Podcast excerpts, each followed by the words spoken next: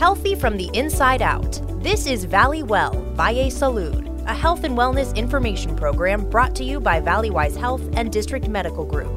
Each week, we go in depth with different healthcare experts on some of your top health questions, getting answers to help you live your best life. Hello and welcome to Valley Well Valle Salud. I'm your host, Lauren Vargas, and today I'm joined by Dr. Tina McKenzie and Sandra Schmelnick. Dr. McKenzie is a family medicine doctor at the Valleywise Community Health Center, Avondale, and Sandra Schmelnick is a diabetes educator at our main hospital on 24th and Roosevelt. Thank you both for being here today. Thank you Thank so you for having us. So, March is National Nutrition Month, and every week this month we're touching on a different nutrition topic. Today is all about diabetes. And as I was preparing for this show and looking up the numbers, they, they're really shocking. The CDC estimates that more than 30 million people in the US have diabetes. Mm-hmm. What is your reaction when you hear that statistic? I'm not surprised at all. In my clinical practice, there's not a basically a day that goes by where I don't see someone that has diabetes or is at risk for diabetes. Diabetes is probably one of the most common diseases that I manage on a day-to-day basis. So, what is diabetes? So diabetes is is basically a group of diseases where there's impaired um, glucose metabolism or how you manage glucose in the body. Essentially, you have too much sugar in your bloodstream. Sandra, as a diabetes educator, how does that happen? Uh, well, there are certain diabetes factors. Um, the, diabetes or, or the risk factors are age. So people over 45 years of age have higher risk of diabetes. Um, uh, people who have or women who had uh, a baby that weighed more than nine pounds. That's one of the, the reasons. Also, um, obesity or big obese or overweight is another of, of the risk factors. Ethnicity plays a very important uh, fact in that because Hispanics, Native Americans, and Af- African Americans also have higher risk of, of diabetes. So there are some other things that happen, uh, you know, besides lifestyle that also affect or um, affect the risks of having diabetes in somebody.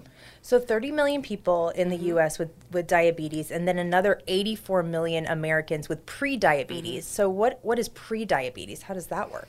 So pre-diabetes is basically you're not diabetic, but you're at risk for becoming diabetic. And the way we kind of identify that is there's several tests that we can use to diagnose someone with diabetes, but one of the most common tests that we use is called the hemoglobin A1C. And if you reach a number of 6.5 or higher, that's diagnostic for you having diabetes. Mm. But if you fall within the range of 5.7 to 6.4, we consider you pre-diabetic. So what are the levels that, that are ideal that you're you're hoping for? So ideally, we would like for everyone to fall in the normal range with the A1C, meaning their A1C is 5.6 or less. Or if you check your sugars, or you have a example a family member with diabetes, and you just randomly check your blood sugar, you want your fasting blood sugar, meaning you haven't ate anything for eight hours, to be less than 125. Um, or your A1C to be less than 5.6. It's a lot of numbers. It can Yes. I'm sure it can be very confusing. yes, for patients, there are a lot of numbers. It can be very um, confusing. So, in patient visits, I try to use not a lot of medical jargon and just try to mm-hmm. break it down as simple as possible. But to be honest, a lot of patients have family members with diabetes. So they're already very kind of familiar with the process, but then there are some patients that, you know, don't have much experience with diabetes at all. So how does diabetes affect your life? It affects your life very much because if you think about all the tasks that people who have diabetes have to do every day, it's very overwhelming. We uh, sometimes underestimate how hard it is to take antibiotics for 10 days. And, you know, I was just in antibiotics uh, last year because of a sinus infection, and I missed a couple of doses, even though I tried my best. So we underestimate how hard it is for uh, patients who have diabetes to check their blood sugars, to at least times a day, twice a day, then take pills. And it's not only one pill, it's usually two, three, or four that they have to take because they have to take care for uh, uh, pills for their blood sugar control, but also to protect their kidneys. They usually have high blood pressure, high cholesterol, so all of that. And you know, on top of that, they also are injecting insulin. It's very overwhelming. Absolutely. For those of you just tuning in, we are speaking with Dr. Tina McKenzie and Sandra Schmelnick from Valleywise Health about diabetes. Um, and who you said certain populations are more at risk. Do we understand the reasoning behind that? Or is it just a hereditary thing that gets passed down? It is hereditary, so it, it happens in families, especially type 2. Type 1, it's not so much hereditary or has a genetic portion, at least as, as what we know of to, uh, uh, until today.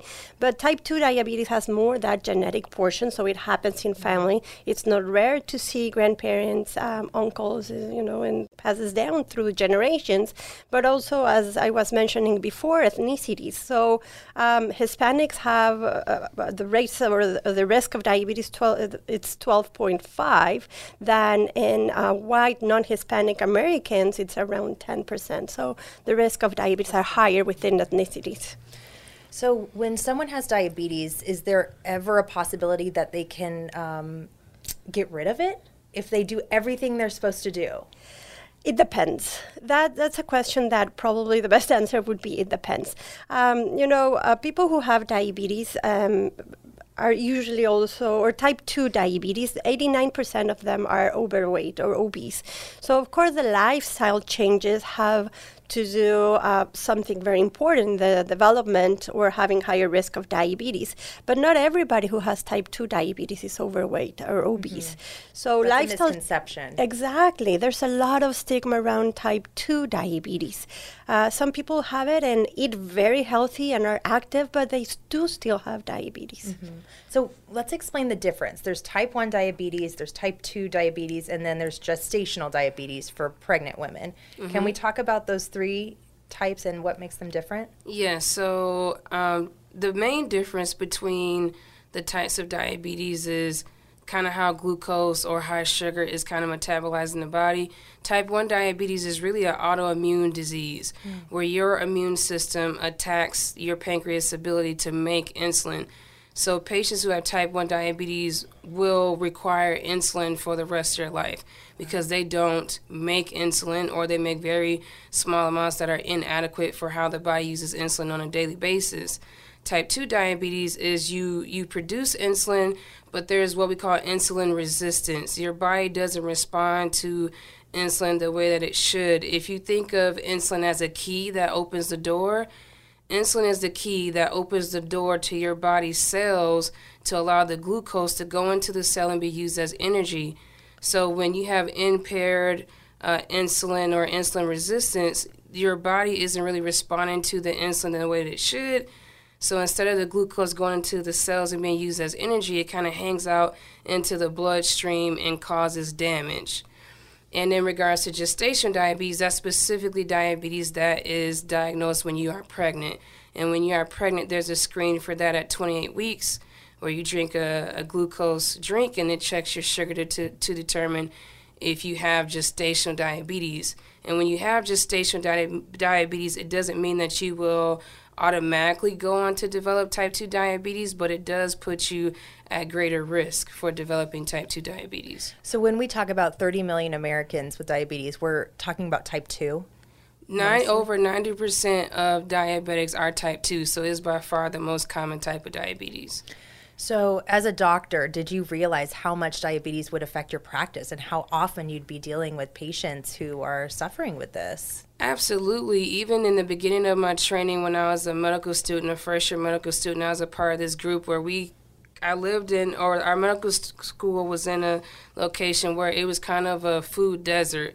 So there was mostly um, alcohol stores, um, fast food, and not a real grocery store where you could get like healthy local produce.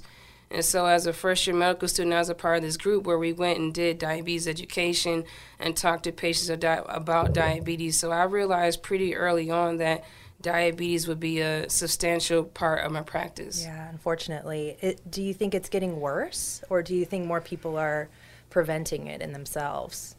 I personally think that I think the awareness about diabetes is increasing, but I do feel that it's getting worse. And I'm seeing um, children being diagnosed with diabetes because, like Sandra said, there's there can be a stereotype, um, but not all type two diabetes are are overweight.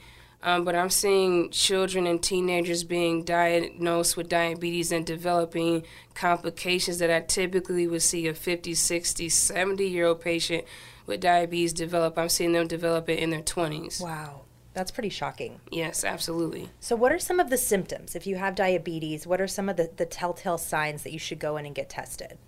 Um, and that's some of the challenge because for diabetes because the symptoms can be very vague. But in the majority, it's a lot of uh, too much thirst, too much hunger, urinating a lot, getting in the middle of the night to go to the restroom two, three times uh, um, at night uh, being very tired. So, in a place like Arizona, where we live, where we uh, reach high temperatures, some of these symptoms we can say, well, it's normal because it's hot outside, I'm very thirsty, and because I'm uh, very thirsty, I urinate a lot. So, we make up these things. And a lot of people who have the symptoms, and since they're very vague, they don't think about diabetes and have diabetes for six or seven years until they come up uh, to the hospital with uh, complications or a wound that don't heal, and then you know that's why it's so challenging and so scary for a lot of people because they have diabetes for years. It's just that they didn't know it. Right. And it's very easy to get tested for diabetes. You can make an appointment uh, with Dr. McKenzie or any of our other fabulous district medical group physicians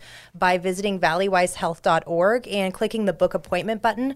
Or you can call us Monday through Friday from 7:30 a.m. to 5 p.m. at 1-833-855-9973. That's 833-855-9973. So let's talk about how you get tested. Um, how does that actually work?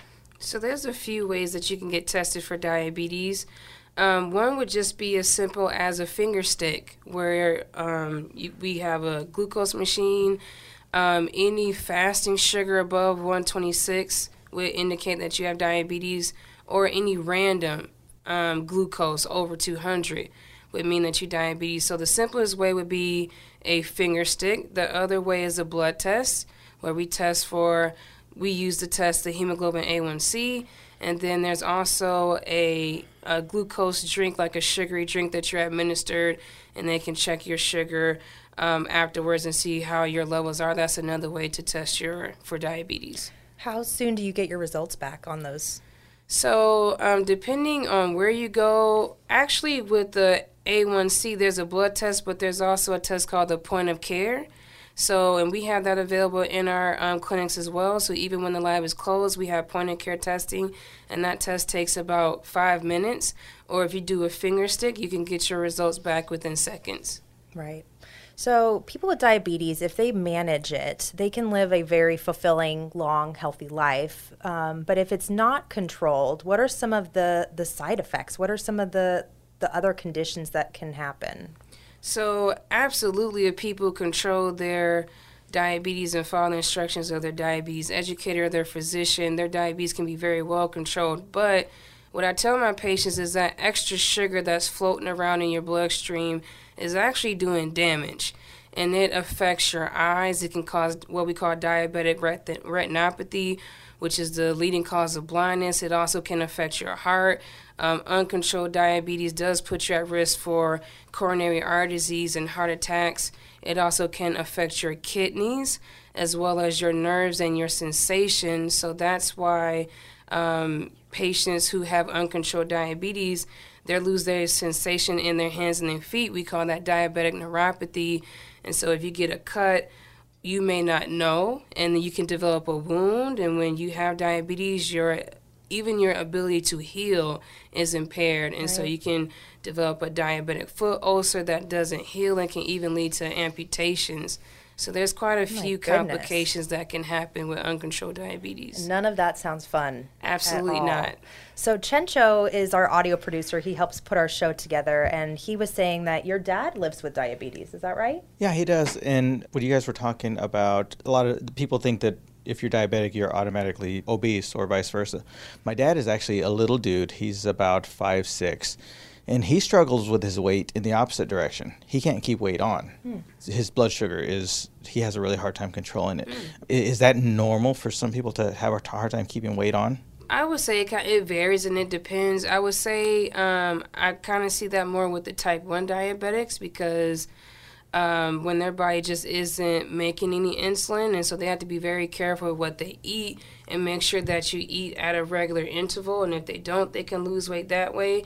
And I've even seen type 2 diabetics who are uncontrolled, they can lose weight too. So I have seen that in patients where they can have trouble keeping weight on. It's interesting how much it varies. So you you do just have to get in and get checked, right, to know for sure.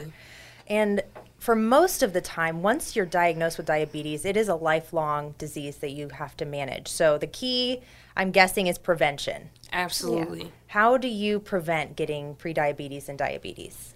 eating healthy and doing exercise but it is very simplistic sometimes to say that because uh, it's what we struggle the most uh, we always always talk about eat healthy and exercise but you know how many of us really do it um, It's hard and- when we all have busy lives and we work all day and then we have to go home and take care of the kids. When would we have time to exercise or go buy fresh food? It's it's a cyclical thing and it's hard to break that cycle. Yeah, but that's why we said um, small steps make big changes. Absolutely. Don't think that you have to go to the gym and spend an hour or two hours, or and also invest a lot of money in the gym when you don't have those resources. Just using the stairs, walk around the block, even if it's five minutes. Every minute counts uh, for physical activity. So never underestimate what you can do every day to change that. And also, when we think about eating healthy, we do have that misconception that eating healthy is expensive, uh, because a lot of our patients uh, do say that. Well, I, I cannot afford to eat healthy; it's very expensive. But there was a very good uh, research from Harvard Medical School uh, that uh, th- they checked how much more expensive was to eat healthy, and it was a dollar and eighty-five cents a day. Hmm. To eat healthy foods, so we don't have run. to hmm. do organic and hmm. uh, uh, grass-fed meat, but just go to the store and buy things that are on special that week and buy whatever you, you, you like and it's on special and that's a way to start to eat healthy. And not skipping meals is a good thing that you can start doing and include more vegetables and of course soda. That's something that it's important to um, be aware that the high um, the increase on eating soda and sugar drinks is what it's affecting most of us. Definitely. For those of you just tuning in, we are speaking with Dr. Tina McKenzie from the Valleywise Community Health Center in Avondale and also diabetes educator Sandra Schmelnick. If you need to make an appointment with a doctor or you just don't have a doctor yet that you absolutely love, we highly recommend you visit valleywisehealth.org and book an appointment with us. Uh, you can fill out a form online and uh, someone will get back to you within three days, or you can call us at 1 888 855 9973. That's 888 855 9973, Monday through Friday. So we hear the word insulin thrown around a lot. What is insulin and how does it help or hurt? So, insulin is something that our body naturally produces by our pancreas. And insulin has a, central role in basically how we um, use sugar and, and, and energy in our body. Um, as far as how it helps, is it allows us, we basically, the point of us to eat, of eating, should be to fuel our body to meet our energy needs. And the point of insulin is to help our body to use the food that we eat, the sugar, properly so that our body can be fueled and to use the energy as it should be. Um, as far as but it's extremely important when you don't have it like in a type 1 diabetic you can become extremely sick very quickly so insulin is actually critical to the function of our body. So without it, you can become very sick. But if your body doesn't use insulin the way that it should, you can also develop issues related to that as well. So it's one of those things where it has like a fine area where it works great, it's amazing. But if you have resistance to it or don't make it, then you can develop a lot of complications. Right. Is it hard to come by? Is there, you know, has there ever been a shortage of it? It sounds like it's critical for the treatment of diabetes.